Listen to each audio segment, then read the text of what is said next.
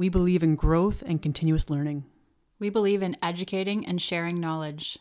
We believe the body is miraculous and is able to heal with the proper nutrition and support. And we believe the right mindset is key to your success. I'm Amanda Golightly. And I'm Kate McDowell. And, and this, this, is, is the Limitless, Limitless Podcast. Podcast.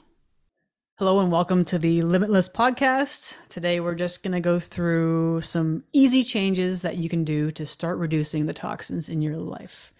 And one of the most common things that many people consume, I don't consume it, it's never been my thing. Uh, but one of the most common things that people consume is coffee. So tell us why coffee is something we want to switch up and how we can do that. I was going to say, how is this your topic? Um, I am a coffee drinker. so for me, this resonates. Um, for coffee, the thing is the like when it comes to eating foods, organic is always going to be the best option in terms of reducing our toxic load. But I completely understand and appreciate that going out and changing everything that you eat to organic is is um, expensive and it's an undertaking that can be overwhelming for people. So the reason that we're rec- recommending coffee as a simple change that you can make is if you were to make one change in what you're eating in terms of going away from con- the conventional way of doing things to organic, coffee is a really good place to start. There actually is a list from the Environmental Working Group as well that we'll share the link to that in the um, session, the episode notes for this session. That's right. Um, yep. Show notes. My brain just went jello-y. Um, All good. So the environmental working group has a list. Like i said there's 12 items that are actually when you're looking at buying organic things these are the ones that are considered the dirty dozen. They're the ones that are the most sprayed. So what we want to do is avoid these as much as possible um, when it comes to picking your foods just because they're going to have the heaviest toxic load. That being said today we're talking about coffee. It's not on the list for the dirty dozen but the reason that i mentioned coffee is because of the foods that we consume on a regular basis. And for a lot of people, myself included, coffee is something that is often consumed every day. And for many people, it's going to be more than once a day. And coffee beans are one of the heaviest sprayed in terms of pesticides and chemicals um, products that we consume. So that's why we're starting with coffee here. So if you're going to make one change to move towards adding some organic foods to your life and to reducing toxins on the foods that you're eating, switching to organic coffee is a really great place to start. Perfect. Uh, I believe coffee can also have mold contained in it as well, right? It can. There's quite a few foods that that are potential to have high levels of mold in them as well, and especially if it's pre-ground when you're buying it, um, mold can be an issue here too. Um, organic is still it's going to be the better way to go in that sense as well because they're they store it differently to prevent okay. So does it matter organic if it's uh, a bean versus ground then? Um, I, my preference or my suggestion is buy the whole bean and then grind it yourself. It's okay. going to be the freshest that way too. It's going to taste the best, which Amanda doesn't care about. um, I can appreciate of, it. a lot of coffee drinkers will. So yes, it's a little bit a little bit more effort for you, but it's really not that bad. Um, there's going to be less mold content in it if you're grinding it and then using it right away. And the organic is going to reduce the pesticides and the toxins that are involved as well. Okay, perfect. So the next thing we have on the list here is uh, tinfoil. Tinfoil is something that many people, including us up until recently, used to cook foods in the oven or on the barbecue. And obviously, tinfoil is, I don't know if it's classified specifically as a heavy metal, but it is something the aluminum can leach into our food when it's heated up.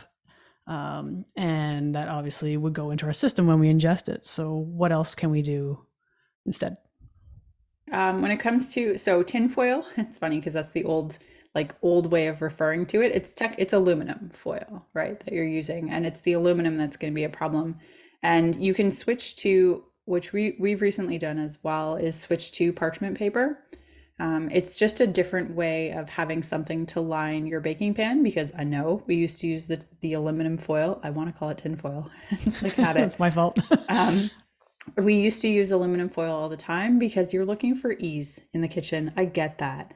And so, if you want something that's going to line your pan so you don't have to clean the cookie sheet after you roast your vegetables or cook your bacon, um, parchment paper is something that's going to be very beneficial here as well. Uh, it's going to give you the same impact, like the pan will stay cleaner, and then it's not going to put the aluminum or have the aluminum contamination happening to your food. One thing or a few things we want to kind of look for when we're looking for parchment paper uh, we want to make sure that it's not bleached because that's chlorine. that's just adding more toxins to the system as well. Um, and then, you know, when you have parchment paper, like I often like to look on the box and make sure because it should be compostable, it should be recyclable. And we want to make sure that it's not chemically treated because this that's the whole point of making this switch, right? Okay, great. Uh, the next one I have is I know I've seen a lot of this over the years, even with my time at my current uh, field of employment that people take uh, their lunches and it's in a plastic container and they put it in a microwave and they heat it up. And obviously, with heating the plastic, we are then um, that plastic is then going into our food as well. So, can you tell us more about that? Yeah, plastic containers. I mean, I heard a study recently that said that like 98% of humans actually have measurable levels of plastic in their bodies if they were tested. And food containers is a big area where we're going to come in contact with plastics. And like Amanda said, one of the biggest things happen that happens is when you heat it, it's going to leach into your food.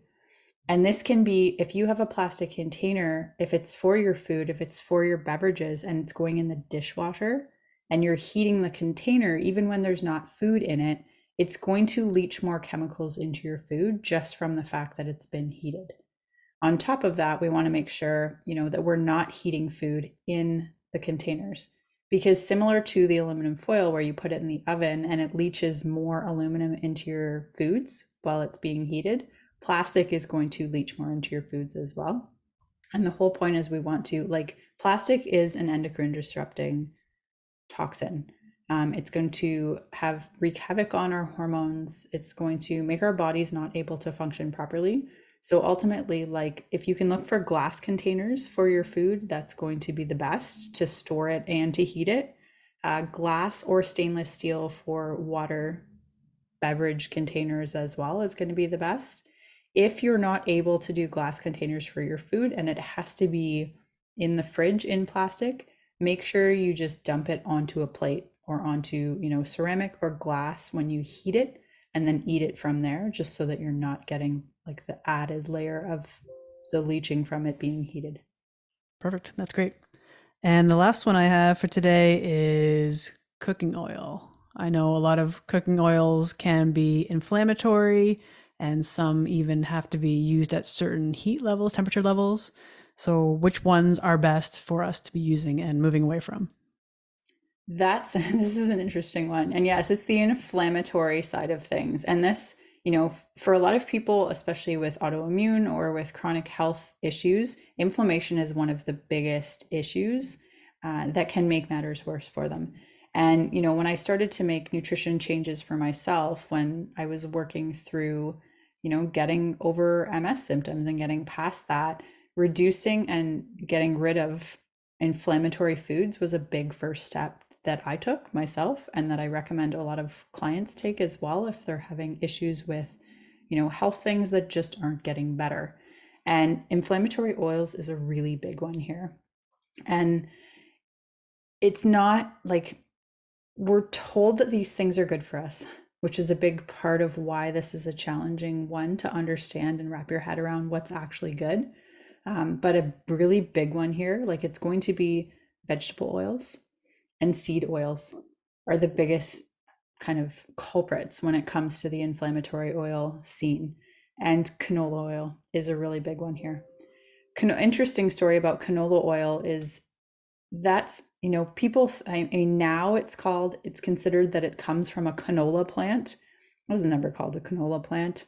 That was initially called rapeseed, um, but that would be really hard to market so, you know, they went in and said, okay, we need to come up with a different name for this. And canola is really just kind of an abbreviated version of the name they came up with was Canadian oil. So it's not actually a plant. It's not a, I mean, now it may be called a canola plant, but it was not originally from a canola plant. It was from rapeseed. Um, and the problem with these oils is that they're damaged very easily. They don't do well with heat, they don't do well with light, they don't do well with being exposed to air. So, you know, they can get rancid and ultimately toxic. Well, to us, rancid is kind of the technical term, where they're just not going to be beneficial for us and they will cause inflammation. When it comes to like, okay, what can I switch for? Because we do need that, right? We need oils to be able to cook things properly. Um, we need oils for our salad dressing. We need oils I mean, health fats are really good for us as long as they're the right kinds of fats. And when it comes to the healthy version for oils, if it's cold temperatures, low temperatures, so for salad dressing, um, for putting on top of vegetables after they've been steamed, if you just wanted to add some flavor, olive oil is the best option to go with, extra virgin virgin olive oil. Um, but it it does have a low smoke point. So we can't use olive oil for grilling. We shouldn't be using it for frying of any kind. Um, any high temperature cooking, olive oil is not your go to there. Uh, and when it comes to cooking, when it comes to higher temperature options, avocado oil is a good substitute here. Butter, which I know was villainized years in, in the 50s, I believe. Um, we can talk about that another time. Um, but butter is actually like it's the mo- one of the most natural options that you can get. I recommend uh, organic if possible. Again, here because a lot of the toxins in beef are going to end up in their fat because our fat is what contains the toxins, so that it doesn't they don't get us sick. So, anyways, butter organic is a good option, and then there's also like tallow or duck fat is another really good one as well. Perfect. That's great. That's lots of good information. I think butter is probably my favorite of those options. Um, it's so versatile. It can go on many things, which is great. Um, anyways, uh, hopefully you enjoyed these quick tips that we gave today.